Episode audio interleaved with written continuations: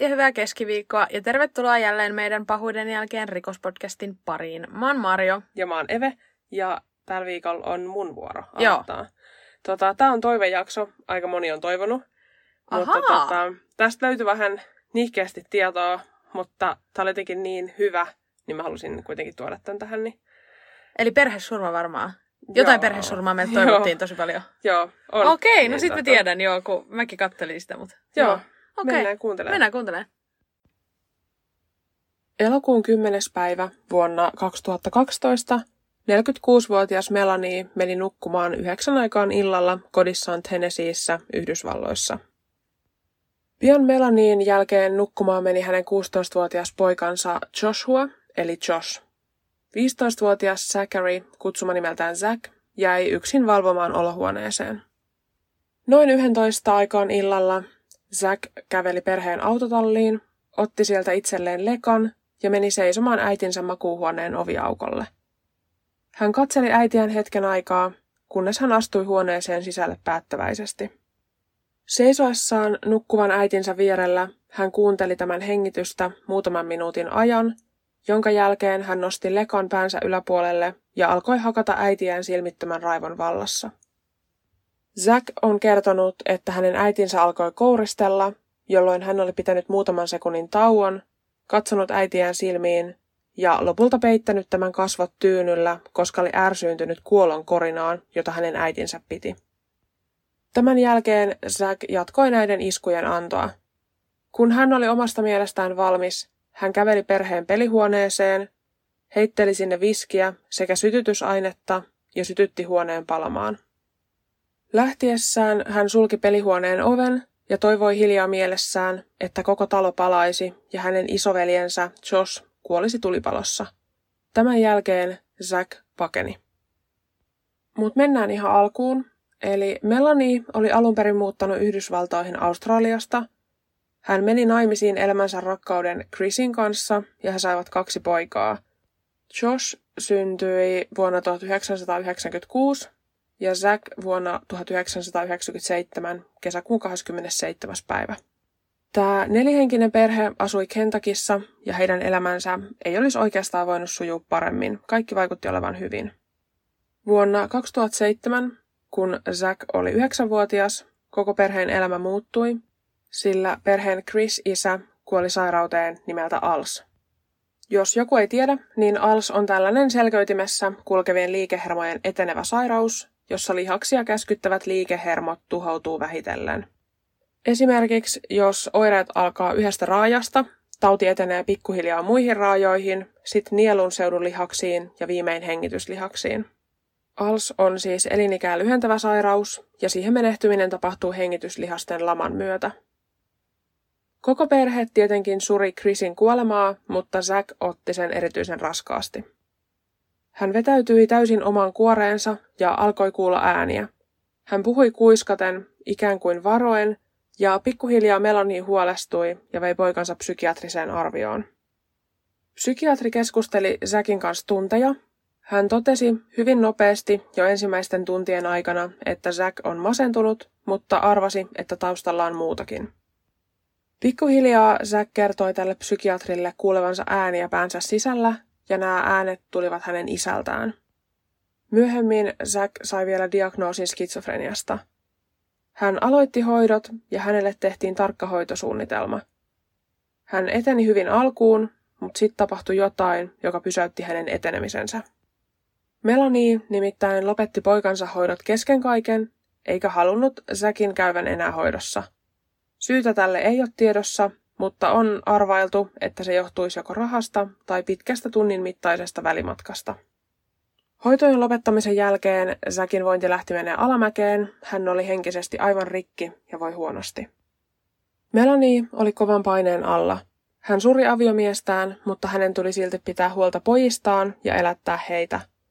Tällöin hän päätti, että koko perheelle tekisi hyvää vaihtaa maisemaa, ja he muuttivatkin Tennesseeihin – Täällä Melanie aloitti työt asianajajan avustajana ja koitti pitää itsestään huolta ja treenata myös trialtonia varten.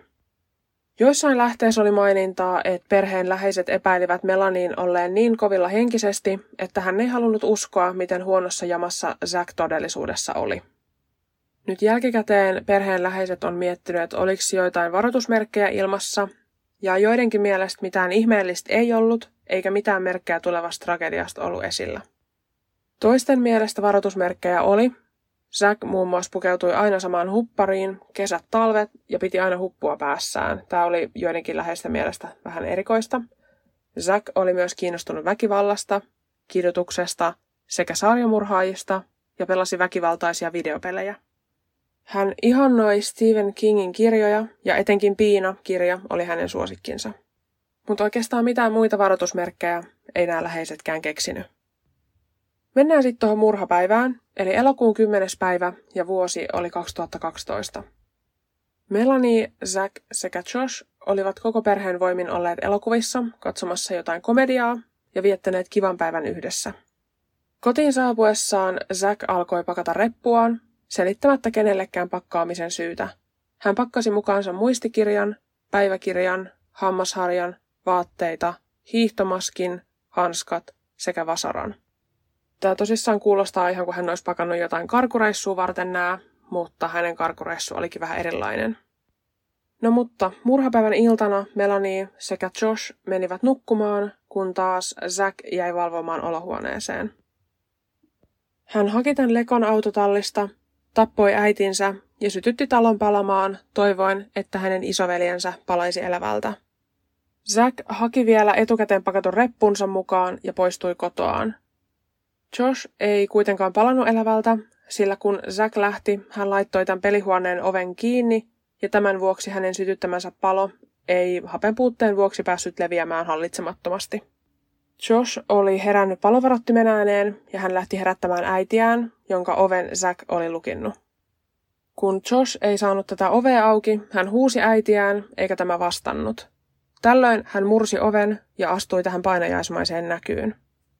Ymmärtäessään, että hänen äitinsä on kuollut, Josh juoksi naapuriin ja pyysi sieltä, että he soittaisivat hätäkeskukseen. Zack oli tässä vaiheessa pakenemassa, ja pakomatkallaan hän oli heittänyt puhelimensa ojaan, jotta sitä ei voisi jäljittää. Ei kuitenkaan mennyt kuin neljä tuntia siihen, että poliisi löysi Zackin noin kahdeksan kilometrin päästä hänen kotoaan. Lähes heti pidätyksen jälkeen Zack tunnusti tekonsa hän ei osoittanut merkkiäkään katumuksesta, vaan oikeastaan päinvastoin. Hän kertoi kuulleensa isänsä äänen päänsä sisällä, ja tämä ääni käski hänet tappamaan. Hän kertoi, että jos saisi mahdollisuuden, hän tappaisi äitinsä uudestaan, mutta luultavasti hieman nopeammin. Hän myös kertoi katuvansa, kun ei tappanut veljään lekalla, vaan luuli tämän kuolevan tulipalossa. Hän todella siis vaikutti pettyneeltä, että Josh on edelleen hengissä. Kun Zakille näytettiin kuvia rikospaikalta ja muun muassa hänen kuolleen äitinsä kuvia, hänen ilmeensäkään ei värähtänyt. Ollessaan vankilassa ja odotellessaan oikeudenkäyntiä, hän antoi haastattelun Dr. Philille, ja tämä haastattelu on oikeastaan todella selkäpiitä karmiva.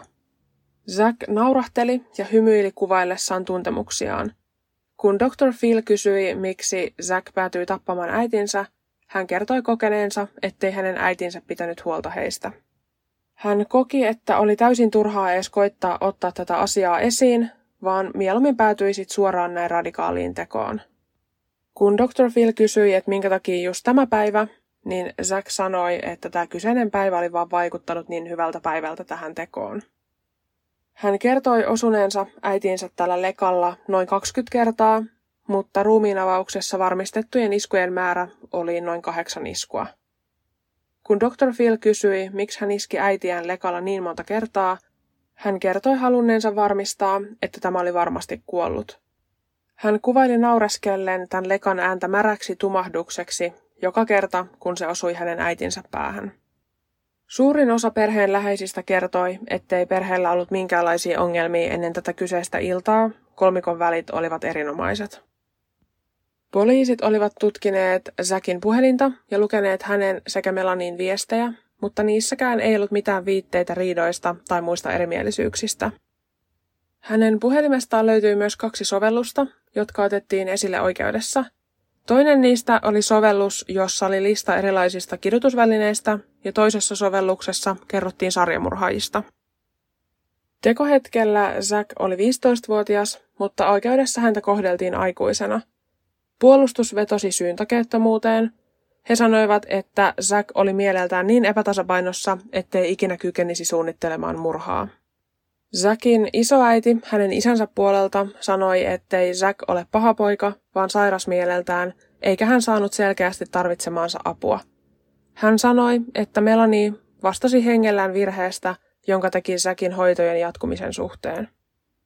Puolustus käytti todistajana myös Zackin entistä psykiatria, joka sanoi, että Zack oli psykoottinen ja sen vuoksi syyn takeeton.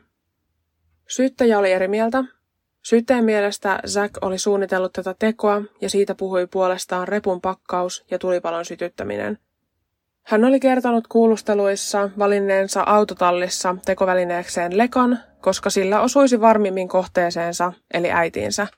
Syyttäjän mielestä tämänkin puhui suunnitelmallisuuden puolesta. Kun Zackin päiväkirjaa käytiin läpi, sieltä löytyi tekstejä, joissa hän suunnitteli äitinsä murhaa, mutta sen lisäksi sieltä löytyi mahdollinen motiivi murhalle. Hän oli kirjoittanut päiväkirjaansa, että Josh oli raiskannut hänet, ja kun hän sitten oli kertonut tästä tapahtuneesta hänen äidilleen, niin tämä ei ollut uskonut häntä. Josh kielsi tämän raiskauksen täysin, ja myös heidän sukulaisensa puolustivat Joshia. Tätä väitettä ei pystytty koskaan todistamaan oikeaksi tai vääräksi. Elokuun 11. päivä oli päiväkirjassa merkintä, jossa luki Tapoin Melaniin ja jätin Joshin kärsimään. Minulla ei ollut mitään tunteita, en tuntenut katumusta. Ainoa, minkä olisin tehnyt toisin, oli, että olisin tappanut Melaniin nopeammin. En olisi halunnut hänen tuntevan kipua. Oikeudenkäynnissä Zack käyttäytyi täysin asiattomasti hän nauraskeli ja hymyili, kun rikosta käytiin läpi. Hän alkoi kesken oikeudenkäynnin selittämään, että hän olikin syytön äitinsä kuolemaan ja että todellinen tappaja oli Josh. Zackin puolustusasianajajan mukaan tämä vale ei ollut ennalta suunniteltu, vaan Zack oli keksinyt tämän valheen itse, ehkä jopa kesken oikeudenkäynnin. Valamiehistölle näytettiin myös tämä mun aiemmin mainitsema Dr. Philin haastattelu, ja vain kolmen tunnin harkinnan jälkeen palamiehistö oli tehnyt päätöksensä. Zack todettiin syylliseksi äitinsä murhaan ja hän sai tästä elinkautisen vankeusrangaistuksen, josta hän voi hakea ehdonalaiseen 50 vuoden kuluttua. Hänet tuomittiin myös 20 vuoden vankeusrangaistukseen veljensä murhayrityksestä. Lopuksi tuomari sanoi Zackille, sinusta tuli paha, sinä otit askeleen pimeälle puolen. Se on niin yksinkertaista. No hyvä, että hän vaan oletti sitten, että hänen velinsä kuolee siihen tulipaloon, että hän ei mennyt viimeistelemään sitäkin. Mm, niin no, varmaan se velikin miettinyt, että aika hyvä tuuri kävi. Niin, ja on varmaan aika järkyttävää, että sä heräät siihen palohälytykseen. Jos sä heräät kotona palohälytykseen, niin ekana tulee mieleen, tiiäksä, että sulla on jäänyt liedelle joku ja sä oot nukahtanut. Mm. Mutta sitten se tuleekin se palo sieltä pelihuoneesta eikä keittiöstä. Niin kyllähän toi on niinku tosi outoa. Niin. Ja sitten vielä, että murtaudut sinne ja Etkä todellakaan oota, että se näkyy on niinku tollanen, että siellä on tapettuna sun äiti. Niin, ja vielä tolla tavalla. Niin. Että se ei ole varmasti jäänyt varmaan loppuelämäksi mieleen. Niin, mä, mitä hän on miettinyt? Onko hän heti ajatellut, että se on hänen veljensä vai? Niin mä ymmärsin, kun mä luin jotain lähteitä, että se olisi sitä aika pian tajunnut sen, koska hän ei ilmeisesti ollut mennyt tänne säkihuoneeseenkaan, vaan hän Aa. oli lähtenyt suoraan naapurustoon. Onkohan sitten, kun sä puhuit niistä merkeistä, niin onkohan Joskin tavallaan siinä Jackissa jotain merkkejä, tiedätkö silleen mm. edes Olen ehkä huomannut tunne. sen, että se on niin. Niinku vähän muuttunut, mutta mä mietin itse siis noita merkkejä, mitä tuossa oli. Niin. Että oikeasti ihan olemattomia. Niin. Pelaa väkivaltaisia videopelejä, niin. mekin pelataan. Niin, niin, nimenomaan. Ja sitten, no meillä on kirjoja, mutta... Ei, mutta kyllähän mekin tutkitaan sarjamurhaajia, kun me niin. tehdään niistä niin. tapauksia. Ei, niin, mä voisin ihan hyvin ajatella, että mulla voisi olla joku tämmöinen lista puhelimessa jostain kidutusvälineistä, tiedätkö? Niin, siis niin kyllä. Tämän takia, että niin. en mä sille pidä noista mitään ihmeellisenä. Okei, okay, joo, pitää huppari, mutta en mä tiedä tosi iässä, niin niin. En mä nyt tiedä. Vasta... On sulki aina musta huppari päällä, kun mä tuun tänne näin. niin. aina, Ei ihan aina joku niistä. niin.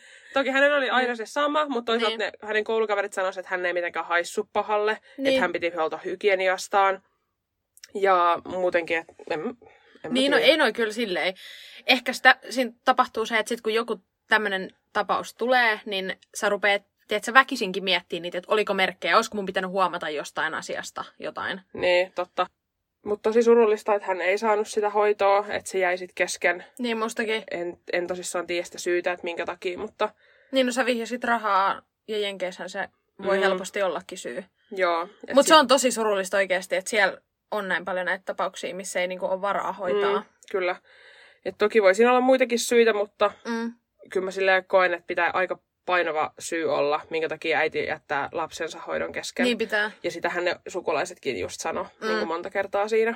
Niin, niin on. Ja oikeudessakin, että, että silleen Säki kyllä puolusteltiin oikeudessa, että kun ne varmaan koki, että se ei ole kuitenkaan hänen syynsä, koska hän ei oikeasti, hän on tosi kipeä, Niin. että hän tarvitsisi kyllä hoitoa. Ja... Niin ja siis se video, se YouTube-videokin siitä haastattelusta, Mm. mm. niin kyllähän siinä tuli oikeasti aika mun mielestä selkeästi se, että hän ei ole terve niin kuin niin tuli. tällä hetkellä. Joo, kyllä se näkee ihan selkeästi, että, että hän on kyllä jonkinlaisen hoidon tarpeessa. Ja mun mm. Mielestä se vankilakin, mihin hän nyt siis meni suorittaa tätä tuomiota, niin hän saa siellä niin kuin psykiatrista hoitoa kyllä. No mutta sittenhän se on hänelle loistava paikka, Mm. koska kyllähän mun mielestä tuomion tästä tarvii, koska hänet, hän ei todettu syyntakeettomaksi, mm. mutta just hoitohan se on, mitä hän oikeasti tarvii. Niin on, kyllä.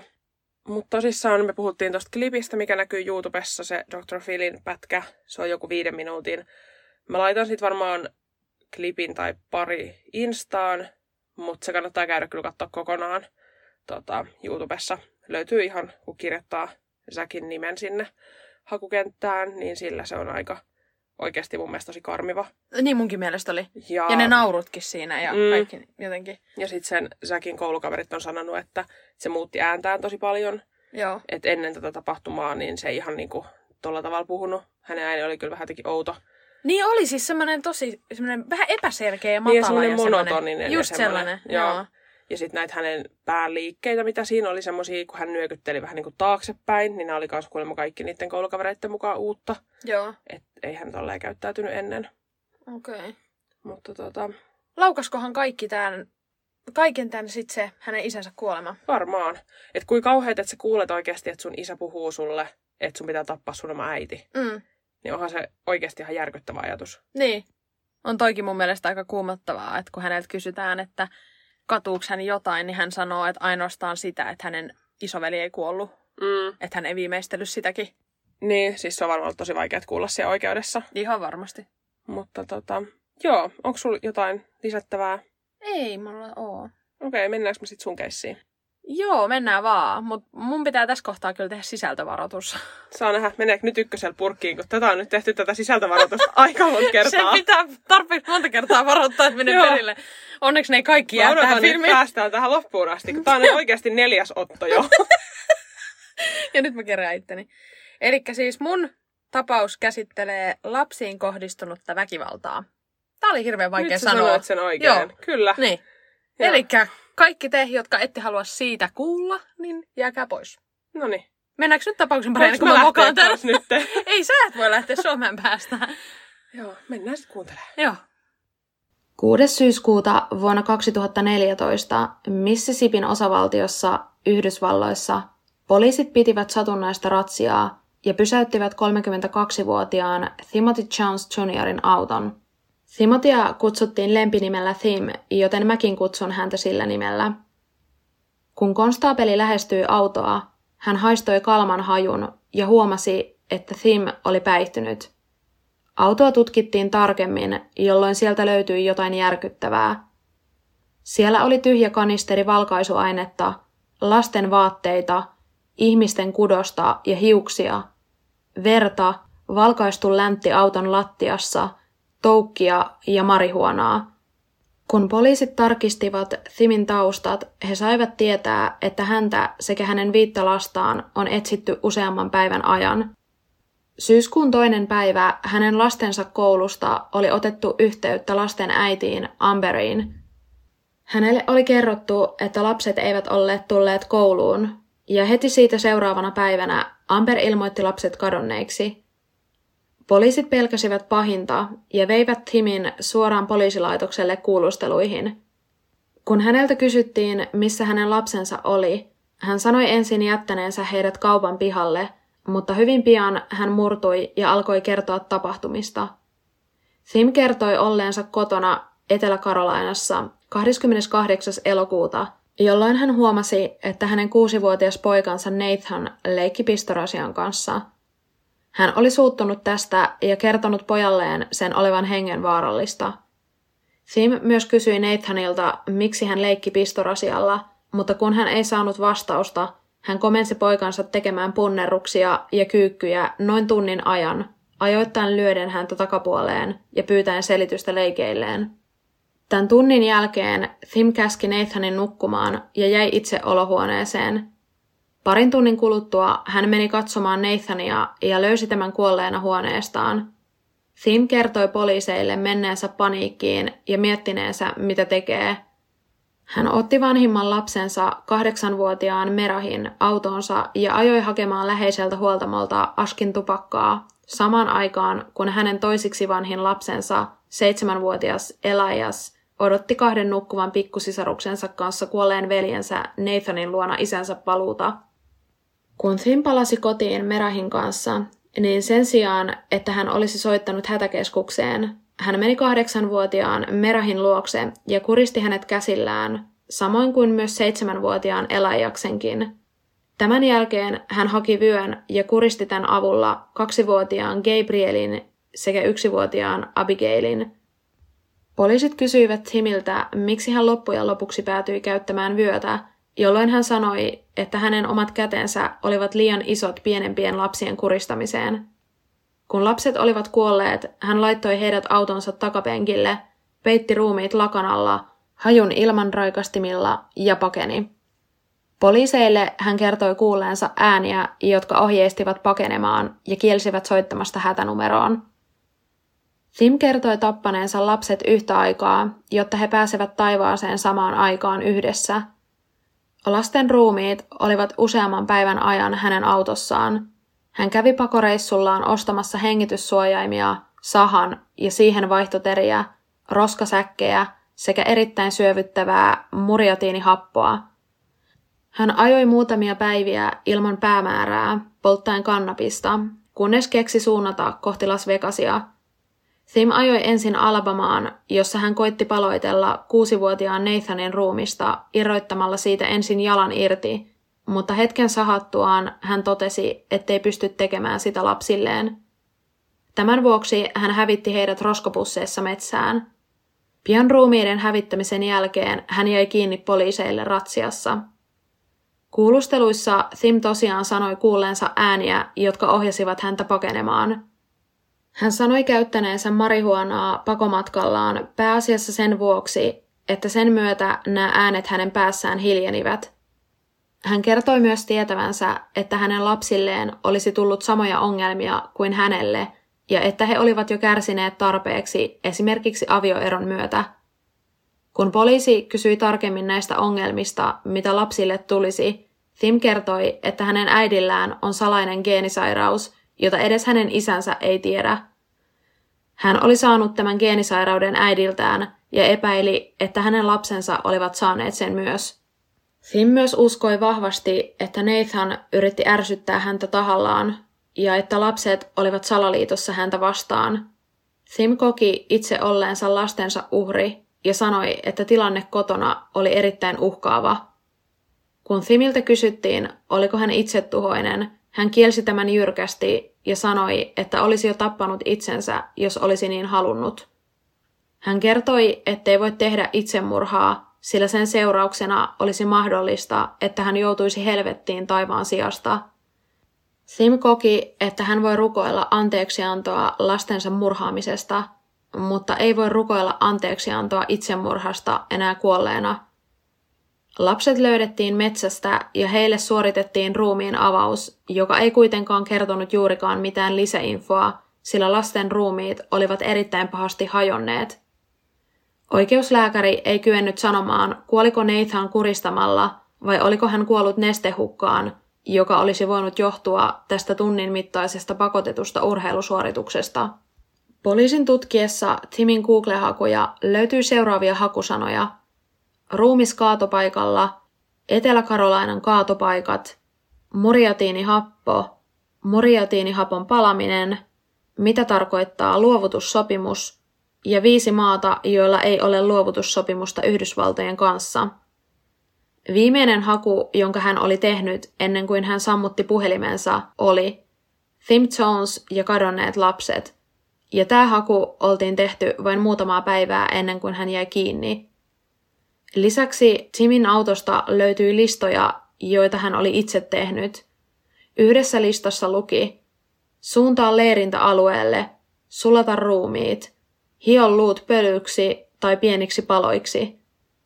Toisessa listassa puolestaan luki Päivä yksi, polta ruumiit. Päivä kaksi, hio luut. Päivä kolme, MP ja iloinen hymiö. Hajota ja hävitä. Tähän MP-lyhenteeseen ei ole kuitenkaan koskaan saatu täysin varmuutta, mitä se tarkoitti, ja vielä hymiön kera. Mutta kuka Tim Jones Jr. oikein oli? Käydään tässä välissä hänen elämäänsä läpi. Timin lapsuus oli erittäin synkkä. Hänen äidillään Cynthialla oli diagnosoitu skitsofrenia ja hän vietti useita vuosia elämästään psykiatrisessa hoidossa. Cynthia ei halunnut missään nimessä saada itselleen lihavaa lasta, joten hän ei suostunut ruokkimaan Timiä. Sen sijaan hän antoi Timille laksatiiveja, jotta hänen kehonsa puhdistuisi. Hän käytti Timiä jääkylmissä kylvyissä, jolloin poika itki kauhusta. Timin isä Timothy Senior puolestaan oli alkoholiongelmainen ja huumeriippuvainen väkivaltainen mies, joka huomasi, miten epävakaa hänen vaimostaan oli tullut. Hänen on kerrottu nukkuneen yönsä niin sanotusti toinen silmä auki, koska hän arveli Sintian tekevän hänelle jotain. Lopulta Sintian vointi huononi niin paljon, että hän joutui ympärivuorokautiseen hoitoon. Tämän jälkeen reilu parikymppinen Timothy Senior muutti Thimin kanssa oman äitinsä luokse, koska ei kyennyt pitämään Thimistä huolta yksinään työssäkäynnin ja päihdeongelmiensa vuoksi. Thimistä kasvoi älykäs poika. Hän rakasti numeroita ja oli erinomainen koulussa. Thimin isä osti hänelle uuden kalliin tietokoneen, jonka Thim purki osiin ja kokosi uudestaan omien sanojensa mukaan nopeammaksi tietokoneeksi – hänen isänsä oli todella ylpeä pojastaan. Kymmenen vuoden iässä Tim alkoi kuitenkin kuulla erilaisia ääniä päänsä sisältä. 12-vuotiaana hän alkoi polttaa kannabista ja 14-vuotiaana mukaan tuli myös runsas alkoholin käyttö. 15 vuoden ikäisenä Tim joutui autoonnettomuuteen, jonka seurauksena hänelle tuli pysyvä aivovamma. Hänen kallonsa painui yhdestä kohtaa sisäänpäin – ja vaurioitti aivojen etulohkoa, eli juuri sitä kohtaa aivoissa, joka hallitsee impulsiivisuutta. Tämän myötä hänen käytöksensä muuttui. Hänen seurassaan täytyi jatkuvasti olla varuillaan ja miettiä jokainen sana tarkkaan. Hän oli myös erittäin arvaamaton ja mustasukkainen, jos joku muu sai hänen isänsä huomioon hänen sijastaan. Ihmisten mukaan Thimiltä puuttui maalaisjärki ja empatiakyky kokonaan. Lukion jälkeen Tim alkoi hengata vääränlaisessa porukassa ja hänen päihteiden käyttönsä lisääntyi entisestään. Tuolloin hän alkoi myös syyllistyä rikoksiin. Hän sai tuomion muun muassa autovarkaudesta ja kokaiinin hallussapidosta. Lisäksi hän jäi kiinni siitä, että väärensi sekkejä isänsä nimillä. 19 vuoden ikäisenä hän joutui hetkeksi nuorisovankilaan, josta palasi takaisin muuttuneena miehenä – Nimittäin nyt Thim oli uskossa. Hän opetteli ulkoa raamattua ja koki, että uskonnon avulla hän löytää elämänsä oikean tien, jota kulkea. Kun hänen isänsä kuuli poikansa uudesta suunnasta, hän oli varma, että Thim oli liittynyt johonkin kulttiin, mutta näin ei kuitenkaan ollut. 22-vuotiaana Thim tapasi 19-vuotiaan Amberin, kun he työskentelivät molemmat eräänlaisessa elämyspuistossa – Sim alkoi viedä Amberia omaan helluntai-seurakuntaansa, ja vain kuuden viikon kuluttua siitä, kun he alkoivat tapailla, he menivät naimisiin, koska tämä Thimin seurakunta ohjasi menemään naimisiin lähes välittömästi seurustelun alettua. Amber ihastui Thimin älykkyyteen ja uskonnollisuuteen sekä siihen, että hänellä vaikutti olevan elämä niin sanotusti kasassa, kun taas Amber koki, että hänellä ei ollut vielä mitään. Pian naimisiin menon jälkeen Amber kuitenkin sai kuulla, että tämä Thimin seurakunta oli erittäin tiukka ja siellä oli tarkat säännöt. Naiset eivät saa leikata hiuksiaan, käyttää meikkiä eikä koruja tai pukea housuja ylleen, ja Thim vaati tätä käytöstä myös Amberilta. Amber on kertonut, että Thimin motto oli, naisten tulee olla hedelmällisiä ja lisääntyä sekä kuunnella aviomiestään. Thimin usko oli vahva. Hän kävi ahkerasti kirkossa rukoilemassa ja kasvatti myös lapsensa uskontonsa ohjaamalla tavalla. Eli mikäli lapsi oli kuriton, häntä tuli kurittaa fyysisesti lyömällä. Thimin läheiset sanoivat kyllä hänelle useita kertoja, ettei raamattua tai seurakuntaa pidä ottaa sanasta sanaan, mutta Thim ei välittänyt. Hän uskoi jokaista ohjetta, jonka sai seurakunnalta tai luki raamatusta. Lopulta Thim valmistui yliopistosta huippuarvosanoin pääaineenaan tietotekniikka, ja hän pääsi töihin maineikkaaseen teknologiayritykseen. Tuolloin Thim muutti perheineen isoon taloon melko syrjäiselle alueelle. Amber oli viiden lapsensa kanssa kotona, kun Thim oli töissä. Perheellä oli pihalla myös kanoja, joista Amber huolehti lastenhoidon ohessa. Hän oli onnellinen ja koki, että perheelämä sujuu hyvin, mutta pian Thim kuitenkin muuttui. Hänestä tuli väkivaltainen ja pariskunta alkoi riidellä usein. Kerran, kun perhe oli autossa matkalla kaupasta kotiin, Thim oli yhtäkkiä ajanut auton vastaan tulevien kaistalle kaukaa tulevan rekan eteen. Kun Amber oli alkanut huutaa ja kiljua, Thim oli ajanut takaisin omalle kaistalleen ja nauranut, että kyse oli leikistä. Ymmärrettävästi se ei Amberista tuntunut leikiltä, kun hän ja lapset olivat kyydissä. Thim oli myös kerran iskenyt Amberin päätä lattiaan niin kauan, kunnes Amber menetti tajuntansa. Tajunnan palatessa Amber oli hetken ihmeissään siitä, mitä oli tapahtunut, kunnes Thim oli heittänyt häntä puhelimella kasvoihin niin kovaa, että hänen etuhampaansa lohkesi.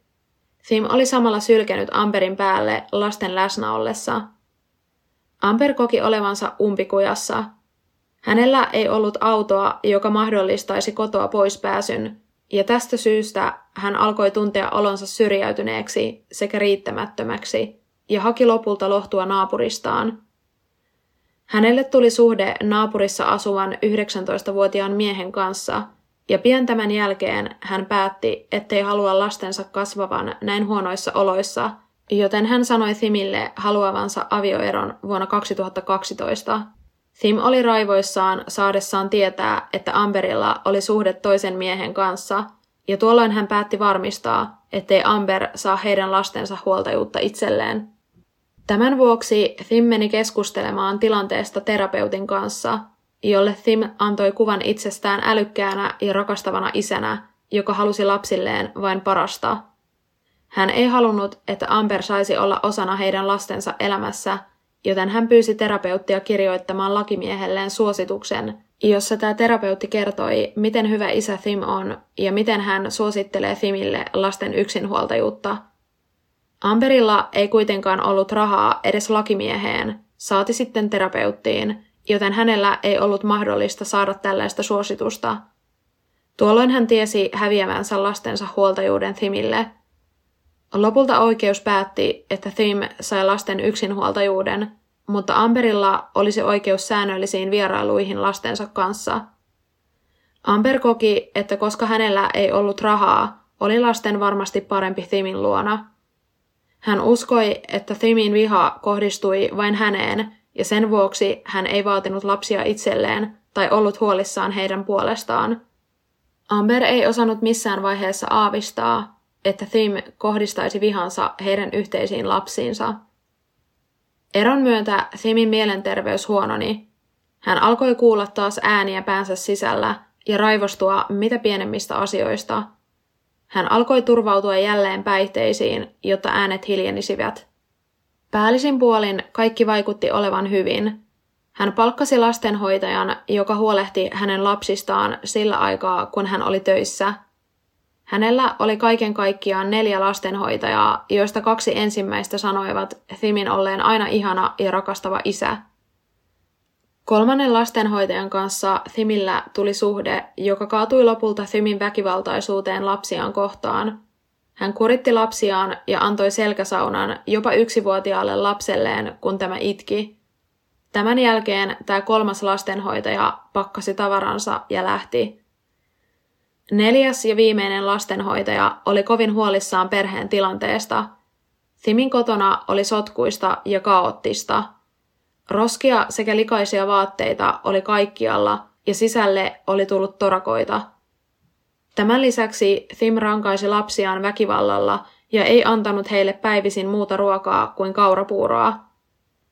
Kerran, kun tämä lastenhoitaja oli lähdössä kotiin, Yksi Thimin lapsista pyysi, ettei tämä kertoisi antaneensa lapsille ruokaa, koska muuten Thim ei ruokkisi lapsia enää koko päivänä.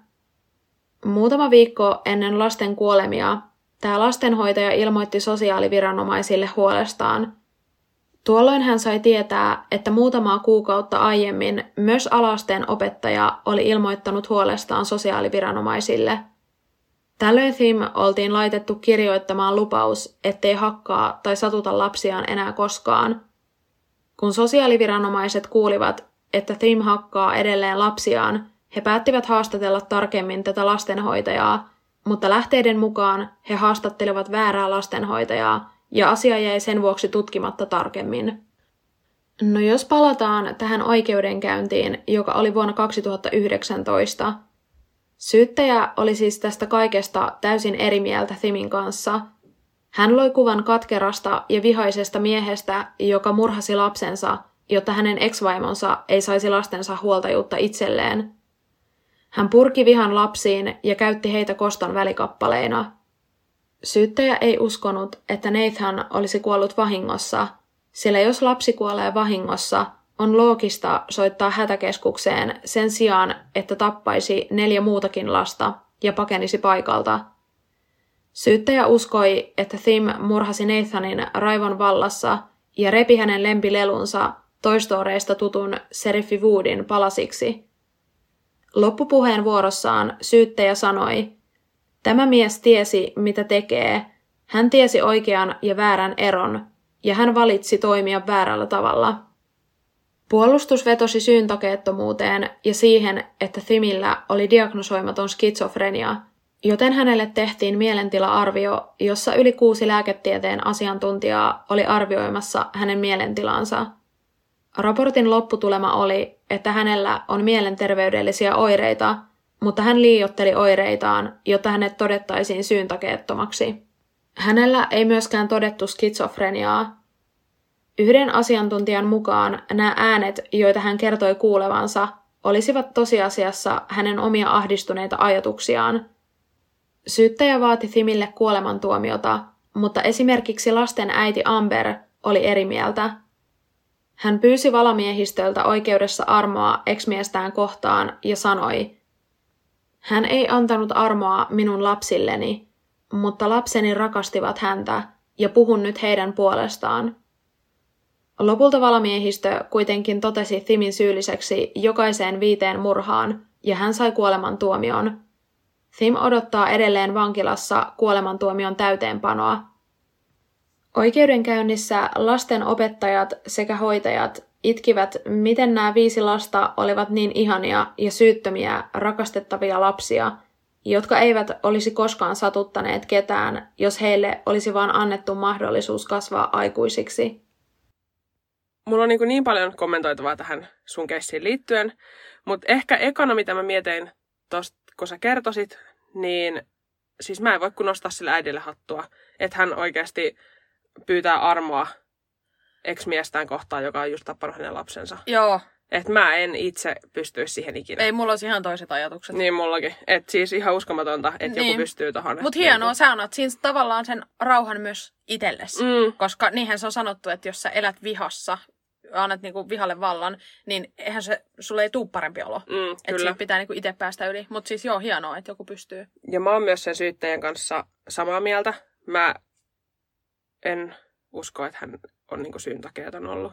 Mm. Et mä uskon, että hän niin kuin nekin oli ajatellut, että ää, hän liiotteli näitä Kyllä. oireita siinä Mä oon ihan varma. mielentilatutkimuksessa, niin kyllä. Mä Joo. Niin, uskon, että mä, siis varmasti on jotain. Niin, ja Niin. sitten jos hänelläkin oli ollut siinä kolorissa, että hänellä oli käytös muuttunut sen jälkeen, kun oli ottanut osumaa, mm, niin, ja tullut semmoinen impulsiivinen käytös ja Kyllä. empatiakyvyttömyys, niin varmasti nekin vaikuttaa. ihan varmasti joo.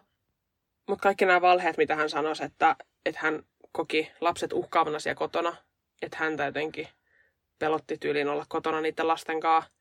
Niin, musta tuntuu, että hän yritti keksiä, niin kuin, Mm. että hän, hänet katsottaisiin syyntakeettomaksi. Mm. Mutta kyllä mäkin uskon, että siinä on jotain MT-taustaa, niin kuin ne muutkin ajatteli. Mm. Koska onhan se niin kuin, että sä ajat autoa ja sulla on lasten ruumiit siellä takana. Koska Niin, kyllä ja vielä ruumi- muutamia päiviä. Niin, että nehän Niin. alkaa haisee niin kuin ihan heti. Mm. Ja sitten koko ajan varmaan semmoinen tieto, että ne on Niin. siellä takana. Mutta hänelläkin oli joku semmoinen, mä en tiedä mikä se sana on, mutta semmoinen, että kun hän yritti palotella sitä hänen lastaan, niin hän ei kuitenkaan pystynyt sitä, Mm. koska hän sanoi, että hän ei voi tehdä näitä hänen lapselleen. Niin, totta. Ja mun mielestä muutenkin, jos noista lapsista puhuu, niin sen verran, että on varmaan ihan hirveä olla siellä kotona yksin, kun sä tajuut, se kuitenkin seitsemänvuotias, mm. joka oli siellä kotona sen niin kuin kuolleen sisaruksensa kanssa. Ja kyllähän seitsemänvuotias ymmärtää, että jotain on pahasti pielessä. Niin ymmärtää. Ja on sekin mun mielestä kauheata, kun hän laittoi lapsensa urheille tunnin ajan niin kovin, että edes kuolinsin tutkija ei pysty sanoa, että onko tämä lapsi kuollut siihen. Niin. Niin, onko se oikeasti laittanut sitä se turheilleen vai onko se tappanut muuten. Mutta Niin. kuitenkin Niin. ihan hirveät. Ja varsinkin, jos on tommonen syy, niin aivan järkyttävää. Niin. Ja sitten toi, mistä sä puhuit, että tämä Tim oli saanut huoltajuuden lapsilleen vähän niin kuin rahalla, Mm. niin se on mun mielestä aika surullista, jos Jenkeissä oikeasti pääasiassa menee tolleen, että sä saat Niin. ostettua vähän niin kuin se huoltajuuden. Että sitten just voi käydä näin, että se huonompi vanhempi periaatteessa niin kuin ns. kostaa. Niin, siis mun mielestä ihan järkyttävää. Ei sen pitäisi mennä noin, että ei, ei rikkaat ole aina niitä parempia vanhempia. Mm. Että se äitikin tiesi, että ihan turhaan tässä on niin kuin edes taistella, Niin, että kun on kuitenkin ei ole rahaa. niin Ja- että tavallaan sä voit ostaa tommosia lausunnon. Mm. Niin Mm. on, joo. Ja menihän tässä muutenkin paljon pieleen, että jos lastenhoitaja on ilmoittanut, että lapset ei saa tarpeeksi ruokaa ja kaikkea, Mm. sitten hän haastattelee väärää lastenhoitajaa, Joo. eikä niinku korjaa sitä tilannetta. Että kyllähän se luulisi, että se jossain vaiheessa tulee ilmi, että ei tämä lastenhoitaja olekaan se, joka ilmoitti. Niin onhan se tullut jossain vaiheessa ilmi, kun mäkin sen tiedon löysin. Niin, Et luulisin, että sit siinä vaiheessa viimeistä, tai no niin, no se voi olla, että se oli jo, tuli vasta sen jälkeen, kun oli liian Mm. myöhäistä. Niin. Jotenkin, mutta mutta toki näinhän Suomessakin on just viljaerikot ja kaikki tämmöiset Mm. mm. keissit, niin tosi surullista, että käy sitten tälleen. Toki kaikki on ihmisiä, että onhan siinä voinut käydä virheitäkin, mutta Jenkeissä mun mielestä aika monta tämmöistä mm, niin kuin, surullista niin on. keissiä tapahtunut.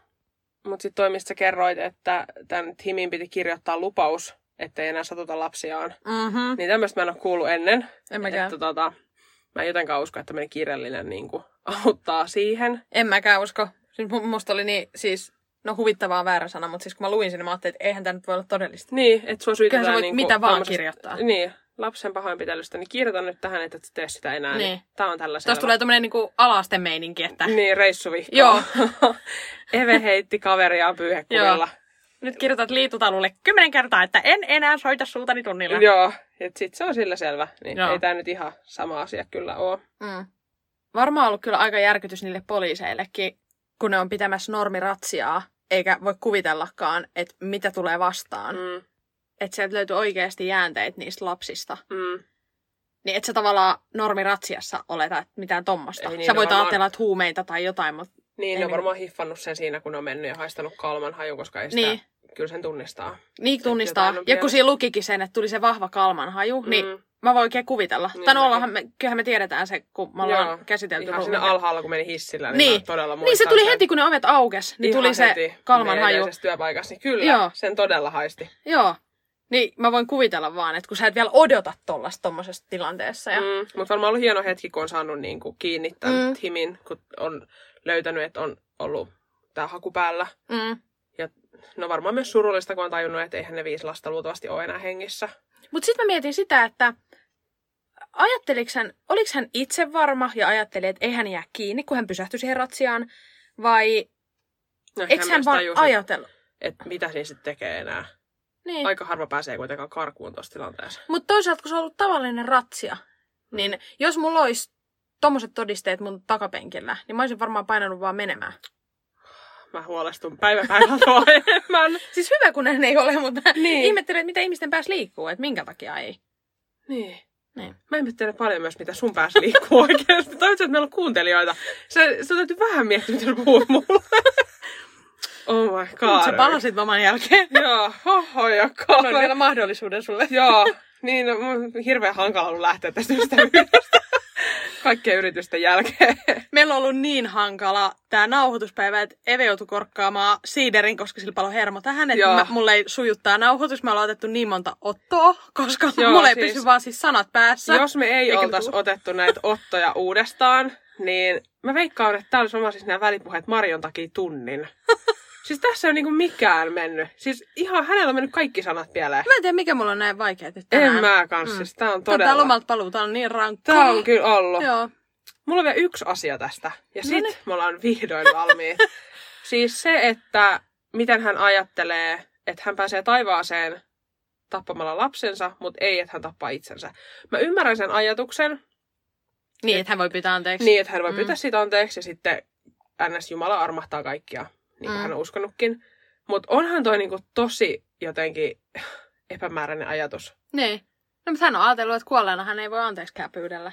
Niin. Mut joo, siis on todellakin. Et periaatteessa, että hänen Niin hän ajattelee silleen, että kuka vaan voi tehdä miten pahaa Joo. tahansa, koska kyllä Jumala antaa anteeksi. Niin, että hän pääsee aina taivaaseen ihan sama mitä hän tekee, paitsi Mm. jos hän tappaa itsensä, niin sitten hän ei pääse. Niin, Niin se on mun mielestä jotenkin tosi vääristynyt ajatus. niin munkin mielestä. Ja kuvastaa varmaan just sitä, että kun ne uskonnot menee niin äärimmäisyyksiin.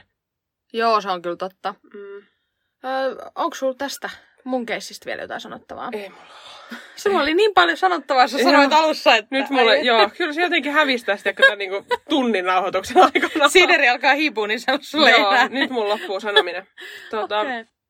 Joo, kiitos kun kuuntelitte tämän keskiviikon jakson. Palataan ensi keskiviikkona. Toivottavasti myös meidän nauhoitus menee. Marjo, paljon paremmin.